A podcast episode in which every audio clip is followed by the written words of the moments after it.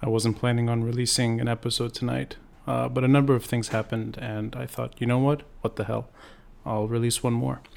And I, uh, something a bit absurd happened today. Uh, an episode that I released only a few days ago, which included snippets of an interview my father gave in uh, in March of 2013.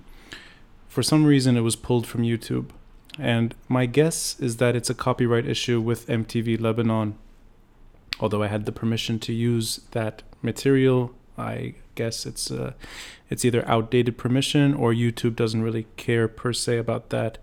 Um, that um, it could just be that it's a it's it's a pull from a previous MTV interview, which is also available on YouTube. In case it sort of remains pulled, I've I've appealed the decision, and hopefully it'll be back up. If it's not, and if that copyright stuff is beyond my control, um, included in this episode in the details box is the link to the original interview that appeared in March of 2013. So the original content is still online, which is good. Um, I, I doubt it's for any other reason because the reasons they gave me were a bit outrageous. Uh, sexuality, vulgarity, violence, uh, animal torture, things that I don't get myself involved in, and I don't create content that has to do with uh, things that are any. I don't take risks, at least when it comes to uh, when it comes to producing these episodes. Um, my bet is that it's a content uh, copyright issue. Anyway, fingers crossed it's put back. Otherwise, the original interview is in this episode in the details box. Uh, another thing I wanted to share is that um, the absurd situation we're going through in Lebanon right now, um, the fact that people are taking risks despite COVID 19 and despite all the other difficulties that are, that are uh, I think, um, going to persist beyond COVID 19, all the structural problems of the country, all the intimidation, all the pressure as well for these protesters to go home. Um, I think the fact that they're still out championing the initial demands that were shouted in October last year, uh, I guess that's the only room for hope. Because otherwise, uh, I sense that perhaps if enough economic recalibration happens, if some of the pain is alleviated, if there is a sense that things may be returning to a familiar comfort zone, I worry that enough people will just step back into that comfort zone. And by comfort zone, I mean the familiarity of the post war Lebanese situation. And I had a conversation earlier this evening with a friend uh, talking about just the, the pain of not being able to help. And this is a friend abroad trying to send money home knowing that that money would be locked. Uh, relatives in Lebanon that are struggling, and friends that are finding it difficult to meet their day to day demands, and of course, obvious hunger and statistics that are that are unheard of. The 75% of the Lebanese population will need some form of assistance, and this is this is outrageous. And I was supposed to do an episode also uh, with uh, with two friends, but that we kind of agreed and one sort of suggested before that maybe the emotions are too high, that it might not be a nuanced conversation. And um, just, it's not,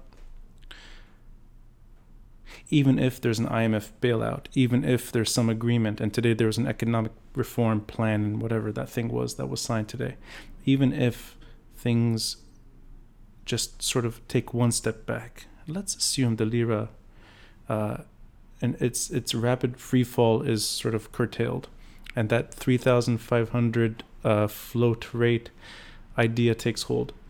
It's easy to imagine a situation where the source of the problem comes out victorious. And the reason I'm doing this episode tonight is because the episode that was pulled from YouTube, probably for copyright reasons, strikes at the core of the issue there is a source that needs to be challenged. So that is the protector today of the rotten regime. And it's the protector because it turned this regime into something that serves its interests. The fact that you had, up until October, November last year, the fact that you had a prime minister who was nominally opposed to that group, but also willing to do a lot of dealings with that group, at least in terms of preserving political capacity, falling into a trap that is too familiar, getting cornered, and then entering a hostage like crisis. I think that uh, the fact that the source was able to put the prime minister in that in that position speaks volumes. The fact that there was a president, there is a president, who opposed the Syrian regime and, and went to war against this regime and, and was shouting and screaming from the top of his lungs while in Paris about that regime and about the source too. Um, that he's now doing their bidding. The fact that he defends the regime next door, the fact that he's more than happy to address the source's security concerns, and the fact that he, in a way, ensured his return to Ba'abda through the source itself speaks volumes.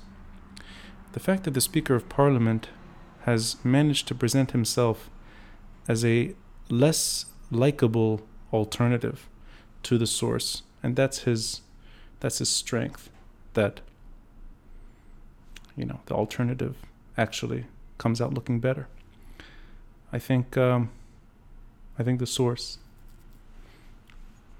preserves a regime that preserves the source and that's the dance and that was the point of that youtube episode that i released that violence will not diminish that that group's uh, capabilities on the contrary, and he said it, my father said it in that episode militia breeds militia. And that's true. And that's what he saw in the early 1970s. And that's never far away from Lebanon. But you do need to challenge the source's capabilities. And you need to be confrontational, politically, and without violence. And it seems like even that stage, the attempt to address those concerns, diplomatically, politically, through the system that Lebanon inherited, uh, that seems to be off the table. It's almost like a, uh, it's too difficult of a subject to address, and therefore we leave it to other countries to solve it for us doesn't work. That simply doesn't work. And the protesters that went to the street chanted a slogan that resonated, Killon yani killon, and that includes the source. The moment there's nuance and there's it's sort of like an exempt strategy to sort of just leave that out of the equation altogether. It is everyone's right to criticize all the people, all the politicians that have contributed to Lebanon's decline, but it's not right to leave the source out of the story. It's not right.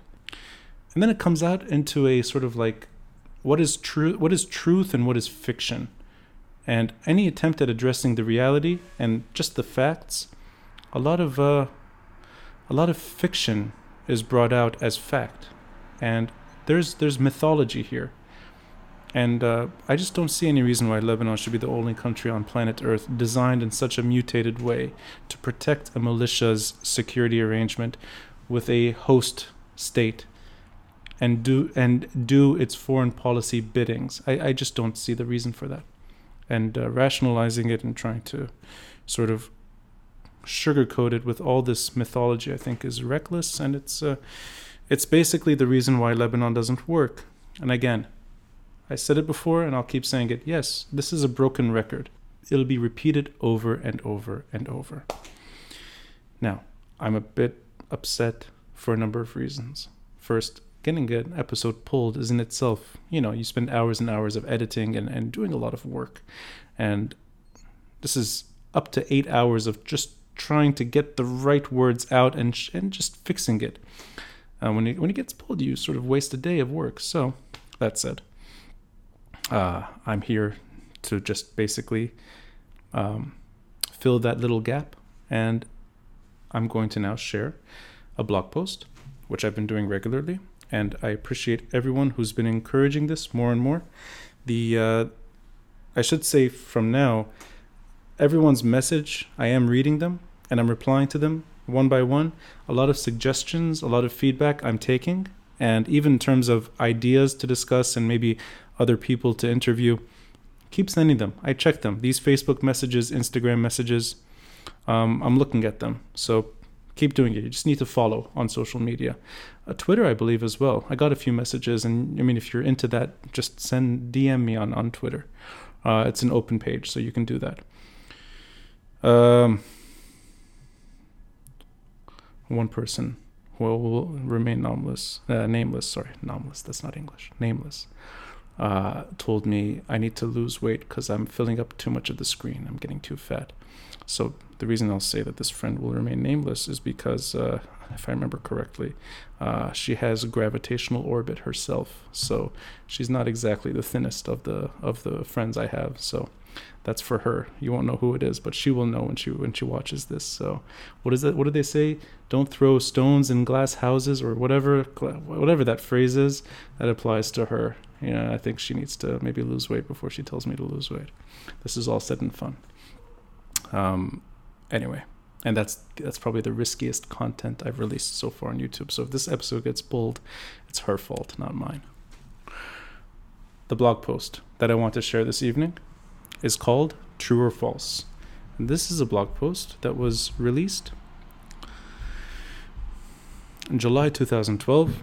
So it goes back to a little bit earlier than the previous uh, blog posts, but it still addresses the source. And when I say source, and I keep saying it over and over for this episode, it's clear. I mean a militia. It doesn't matter what that militia is, and hence the importance of my father's piece that I shared. It could have been the Syrian regime in the 1970s and 1980s. It could have been Arafat before that, the PLO based in Lebanon. The idea that there are weapons beyond the state's control in Lebanon. It's not about the Palestinian cause. It's not about minority rights. It's about weapons beyond state authority. So the PLO in Lebanon, 1970s, and Assad and the Syrian regime in the 1980s and 90s. And today, it's a militia. It's a militia that is running the security parameters of the country and has found its way into indirectly subverting all sectors of Lebanese uh, politics, economics, and uh, and uh, the well-being of Lebanese society. And this blog is addressing two things. It's addressing truth and it's addressing fiction. And after looking at the piece today, there are nine points, and there's simply no truth. And I'll share it here. True or false? The national dialogue is meant to bridge the gap between two points of view on how to defend Lebanon. False. The gap is not between two views.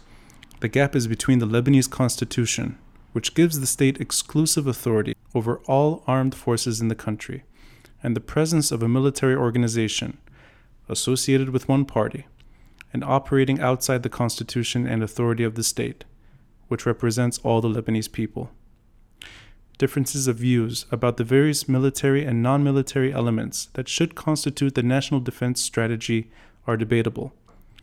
But it is the government that has the responsibility of putting together such a strategy. In any event, no defense strategy can breach the basic constitutional principle of complete state sovereignty and authority over all arms. 2. Those who object Hezbollah's maintenance of an independent armed force want to deprive Lebanon from a much needed military capability. False. The objection is to Hezbollah's authority over the weapons, and not to Lebanon maintaining them. What is needed is a concrete and workable transition plan that will enable the Lebanese army to take over and integrate that capacity into its own arsenal and organizational setup. It may take some time. The Dialogue Committee should set the objective and let the experts draw up the roadmap. 3. Hezbollah's independent military force has been made legal by the reference to the resistance and the ministerial declaration endorsed by Parliament. False.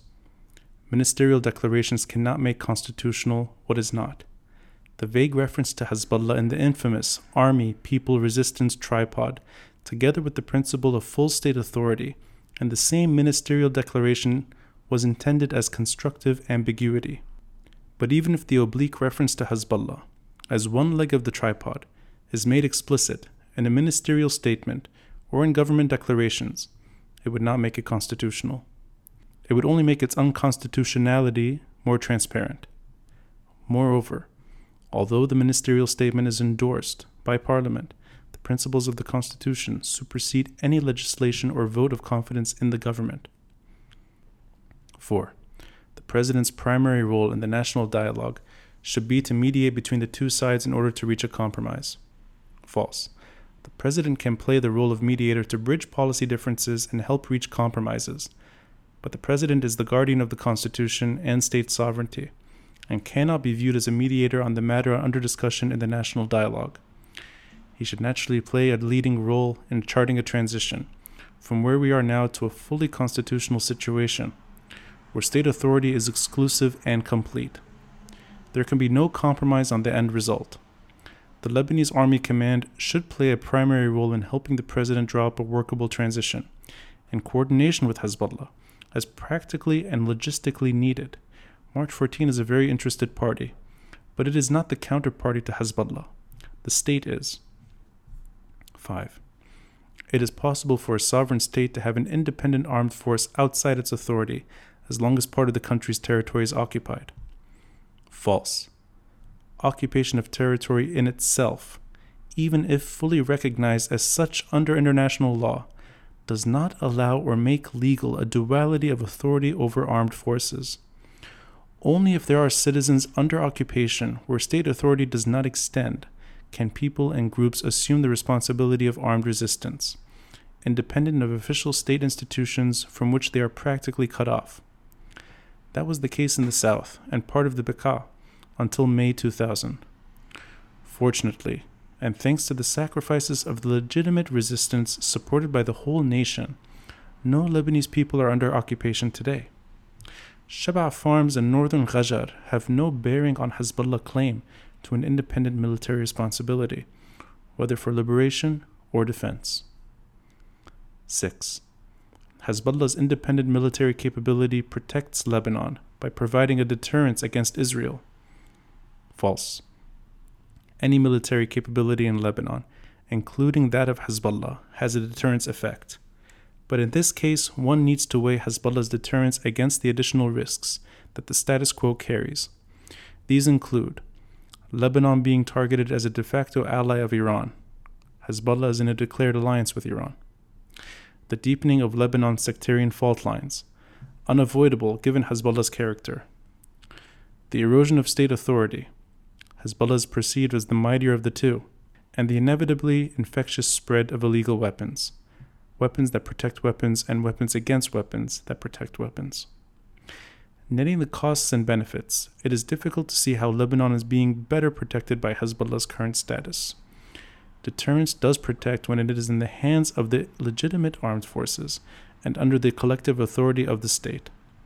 This should be the aim. 7. Hezbollah's military capability and its alliance with Iran are intended against Israel, so can't we leave them alone and let Hezbollah do its thing? False. Lebanon is one country, and a very small and delicate one at that. If there is a risk to part, there is a risk to all. If the South is attacked, other parts Lebanese and other Lebanese cannot be indifferent. We are in it together. Lebanon is not a collection of autonomous groups or regions. Even in federal systems, decisions on war and peace and authority over weapons are centralized. National defense is not an area for outsourcing or privatization. This is true for any country. For Lebanon, it is critical. 8. We need to agree on what kind of state we want before we address the weapons issue. No, we don't. The Lebanese system and constitution are neither perfect nor sacred, but we are not in the business of creating a country or state from scratch. We do have a unified state and an agreed constitution. If we view Lebanon as a country still in the making, we run the risk of other parties and communities arguing for their own autonomous armed capabilities, pending the establishment of a new and improved state. That would be disastrous. The Lebanese state has plenty of problems, but it is not at square zero. 9. All we need is to solve the matter of Hezbollah's independent weapons, and our problems will disappear. Of course not. We have many other problems that also need to be addressed. Lebanon's increasingly dysfunctional political system and its ineffective public administration have fallen far short of what the Lebanese people are capable of, as individuals and as a society. From the archaic election law and other reforms in the Ta'if Accord yet to be implemented, the terrible condition of the country's infrastructure, to the grossly unsatisfactory environment for productive investment and job creation. There are many serious problems and urgent need for national attention. But underlying all these problems is a general failure of governance. The basic functioning of Lebanon's political system needs to be restored, with reasonably coherent governments being formed to reflect the expressed will of voters and not the balance of armed powers, and on the basis of transparent competition among policy, not narrow political platforms and choices, and a reasonable degree of accountability. This obviously is a tall order. Removing the elephant does not cancel the need to tidy up the huge mess in the China store. But until that happens, tidying up will remain next to impossible. The elephant in the room, the source of the issue, I hope that that matter is brought front and center to the discussion, and I hope it's challenged effectively, and I hope uh, the average Lebanese citizen who wants a better country can freely express the need to live in a normal country.